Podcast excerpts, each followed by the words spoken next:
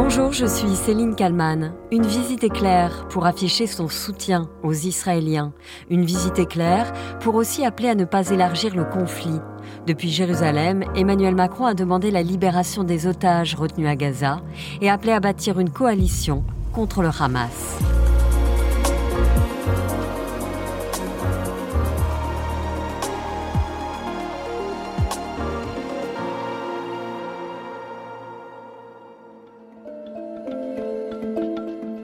Certains diront que le président français a tardé à se rendre en Israël.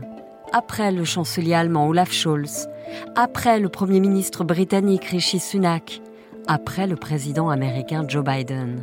Mais le président français a aussi dû faire face à un attentat sur son sol, celui de l'attaque d'Arras, où l'enseignant Dominique Bernard a été tué le 13 octobre, soit moins d'une semaine après la terreur semée par le Hamas.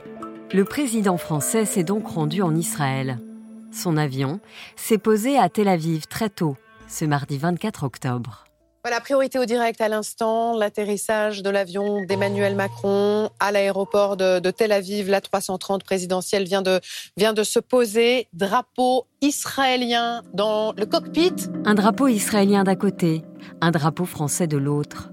Une visite officielle du président français une visite hautement symbolique et hautement politique. Mathieu Kouache, envoyé spécial de BFM TV à Tel Aviv. Emmanuel Macron qui va répéter la solidarité de la France et Israël tout en essayant de négocier une trêve humanitaire pour laisser entrer l'aide à Gaza. Il n'est pas encore question de cesser le feu, mais cette trêve serait une première étape, même si on en est encore euh, très loin. Emmanuel Macron, qui quelques minutes après son arrivée, a rencontré dans un salon privé de l'aéroport de Tel Aviv des familles de victimes françaises. Dans un tweet, voilà ce qu'il a écrit. Nous sommes liés à Israël par le deuil. 30 de nos compatriotes ont été assassinés le 7 octobre. Neuf autres sont encore portés disparus ou retenus en otage. Damien Gourlet rappelle que parmi les familles présentes, il y a sept familles de personnes décédées qui sont là. Il y a sept familles de personnes disparues. Toutes les familles de disparus sont là. Il y a également quatre euh, familles de euh, personnes qui ont été blessées dans l'attaque du 7 octobre. Parmi les disparus, il y a donc Miachem. On a eu une vidéo de Miachem en captivité qui a été envoyée par le Hamas. Elle a été capturée lors de la rave party dans le désert. La libération des otages, premier objectif. Voilà entre autres ce qu'a dit Emmanuel Macron à son homologue israélien, Isaac Herzog. Notre premier objectif pour aujourd'hui, c'est la libération de tous les otages, sans aucune distinction. C'est un crime horrible de jouer avec ces vies, avec les vies des enfants, des adultes, des personnes âgées, des civils et des soldats. Emmanuel Macron, qui a répété la solidarité de la France avec Israël, aujourd'hui et demain, insistant sur le fait que l'attaque terroriste du 7 octobre était un choc immense pour la planète entière, en particulier en France. Après avoir rencontré le président israélien, le chef de l'État s'est entretenu avec le Premier ministre, Benjamin Netanyahou. Une visite sous haute sécurité, évidemment, là encore. Mais cette fois, seulement quelques photos fournies à la presse pour illustrer l'échange entre les deux hommes. Mathieu Quash. La presse est effectivement gardée à bonne distance. On attend une déclaration des deux dirigeants, mais sans aucune euh, question. À l'issue de leur échange, Benjamin Netanyahou et Emmanuel Macron ont pris la parole. Le Premier ministre israélien a remercié son homologue français d'être venu. Monsieur Macron, merci d'être venu en Israël pour exprimer votre soutien et nous apprécions le soutien de votre délégation. Le 7 octobre, le Hamas a déclaré la guerre contre l'Israël.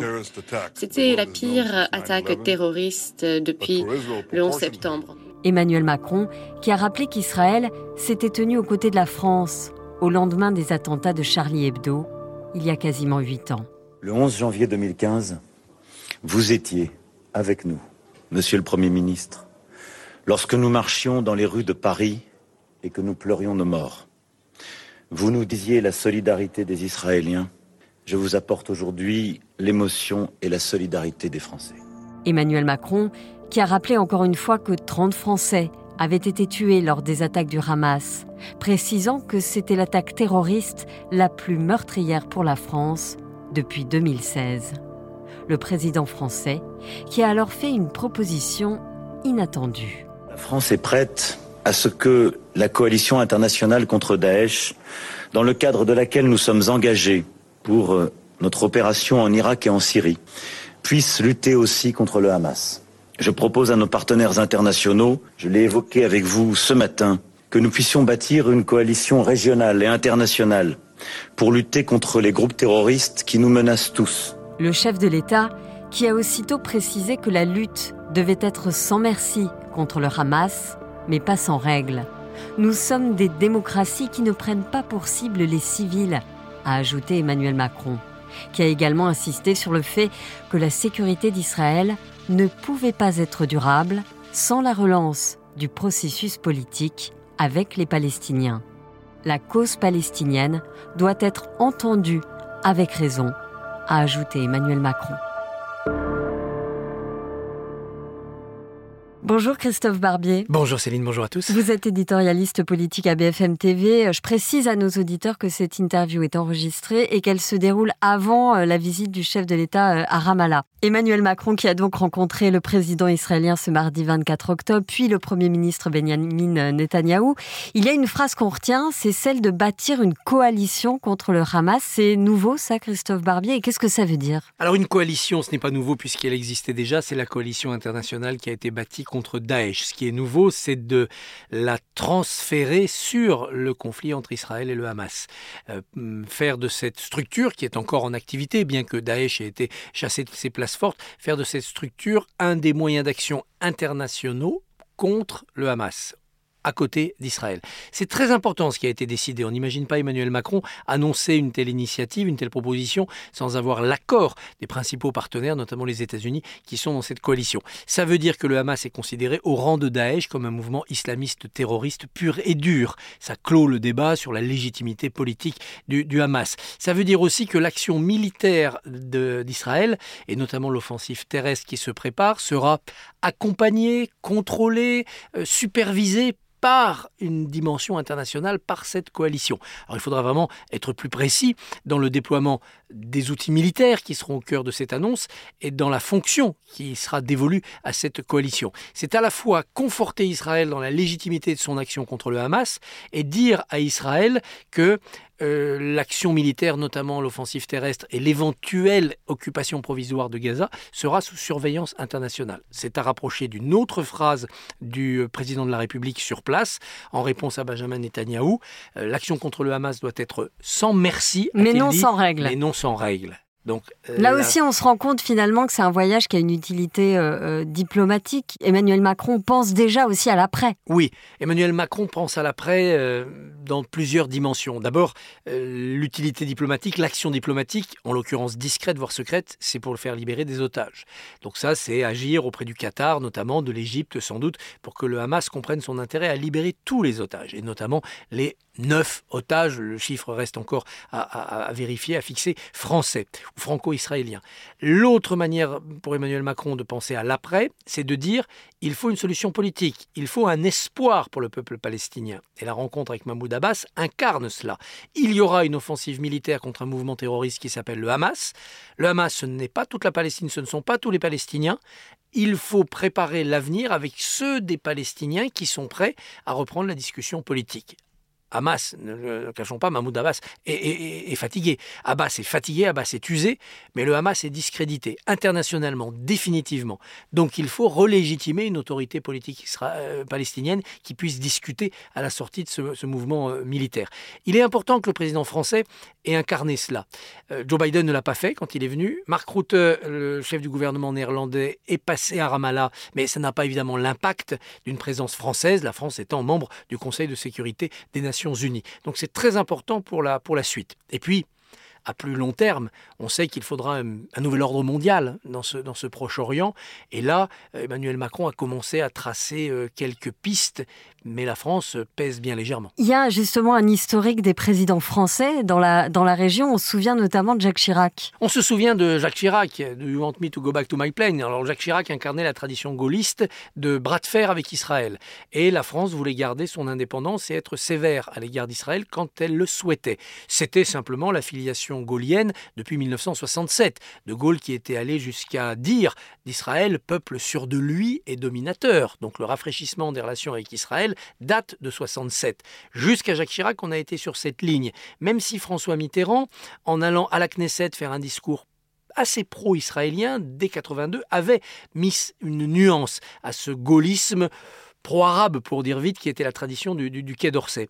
Ensuite, les cartes se sont considérablement brouillées. Nicolas Sarkozy a commencé son quinquennat en étant très proche des positions israéliennes pour finalement, à travers l'épisode libyen, tomber dans une sorte de rafraîchissement des relations avec, avec Israël. La géopolitique française n'était plus euh, euh, considérée comme très claire euh, du côté de, de, Tel Aviv et de Jérusalem. Donc on sort avec Emmanuel Macron de cette période de flottement par une réaffirmation double. Et en même temps, nous sommes clairement du côté d'Israël. C'est une démocratie, nous sommes avec elle et il faut éradiquer le Hamas. Et en même temps, il faut penser à l'avenir, il faut une solution politique. Sous-entendu, Netanyahou n'a pas assez favorisé la solution politique du problème palestinien. Emmanuel Macron permet aussi à tout l'Occident d'ouvrir les yeux sur un phénomène. Nous sommes tous tombés dans cet angélisme. Nous avons cru que les accords d'Abraham allaient surplomber le problème palestinien et que Israël, s'entendant avec de multiples partenaires arabes très puissants, ça allait régler tous les problèmes, dont le problème palestinien. Non, le problème palestinien, agité par l'Iran, a continué à bouillonner, à incuber sous le couvercle nouveau des accords d'Abraham. Et quand l'Arabie saoudite a été au bord de signer avec Israël, là, l'Iran a décidé de faire exploser cette grenade du Hamas pour que le couvercle des accords d'Abraham ne puisse pas se poser. Alors évidemment, cette visite du président français est scrutée euh, depuis euh, Paris. Est-ce que vous diriez que la visite d'Emmanuel Macron en Israël peut avoir des répercussions aussi en, en France, dans, dans la rue? Il y aura des répercussions de cette visite et puis des positions successives qui vont venir dans les semaines prochaines euh, du, du pouvoir français. À court terme, on attend des libérations d'otages. Biden est venu, il y a eu deux Américaines libérées. On attend cet espoir-là. Donc la première répercussion, elle serait positive, ça serait celle-ci. Ensuite, il y aura des répercussions dans le débat politique français, qui est extrêmement virulent depuis deux semaines, notamment à cause de la position pro-Hamas, disons-le clairement, de la France insoumise, et une dérive antisémite de la France insoumise dans les propos et dans les positions. Évidemment, les positions d'Emmanuel Macron, après le voyage de Yael Braun-Pivet, remettent une pièce dans la machine à polémique de la vie politique française. Et puis, il y aura des répercussions dans la Euh, le voyage du président est pour l'instant assez équilibré pour que ses répercussions dans la rue ne soient pas immédiates. Mais demain, après-demain, dans quelques jours, il y aura une offensive terrestre, il y aura des images et il y aura un soutien de la France. Si la coalition, avec des moyens militaires français, apporte son soutien technique, opérationnel à l'action d'Israël, il est possible qu'une partie de la rue française conteste. Alors ça peut être des manifestations plus ou moins calmes, calmes dans le comportement, pas calmes du tout dans les propos, comme on a vu dimanche, place de la République, ça peut être autre chose. Ça peut être des loups solitaires qui se dressent et qui commettent des attentats. Ça peut être des démonstrations de force dans la rue de plusieurs milliers de personnes de manière plus virulente. Ça peut être des affrontements de communautés. Donc il faut se tenir prêt à ces répercussions néfastes dans notre vie publique de ce conflit. On lutte contre l'importation de ce conflit euh, israélo-palestinien en France, mais ce conflit, il est déjà là. Il est déjà là depuis longtemps. Voilà plusieurs décennies que l'essentiel des actes antisémites commis dans notre pays sont une déclinaison du conflit israélo-palestinien. Donc nous avons, par euh, les faiblesses dont nous nous sommes rendus coupables vis-à-vis de l'islamisme politique, facilité cette importation. Alors, elle a été dormante parce que là-bas c'était plutôt calme. Et maintenant qu'un front s'est ouvert là-bas, on se rend compte que la poudrière était là et que certains veulent allumer la mèche. Merci beaucoup, Christophe Barbier, éditorialiste politique à BFM TV. Merci d'avoir répondu à mes questions pour le titre à la une. Merci. Et merci à Marie Aimé pour le montage de cet épisode. Merci à vous de l'avoir écouté. N'hésitez pas à le commenter sur les plateformes de podcast et à vous abonner au titre à la une pour ne rater aucun numéro. Je vous donne rendez-vous euh, demain pour un nouvel épisode.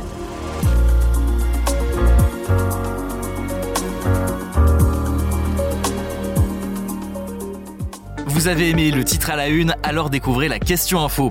Dans l'épisode du jour, on parle des fausses alertes à la bombe qui ont visé des dizaines d'aéroports en France ces derniers jours. À l'origine, une même adresse mail située en Suisse. Mais pourquoi la Suisse? Les auteurs se trouvent-ils vraiment là-bas? On pose toutes ces questions à Raphaël Grabli, notre spécialiste tech. La question info, c'est un podcast à retrouver tous les jours sur bfmtv.com et l'ensemble des plateformes d'écoute.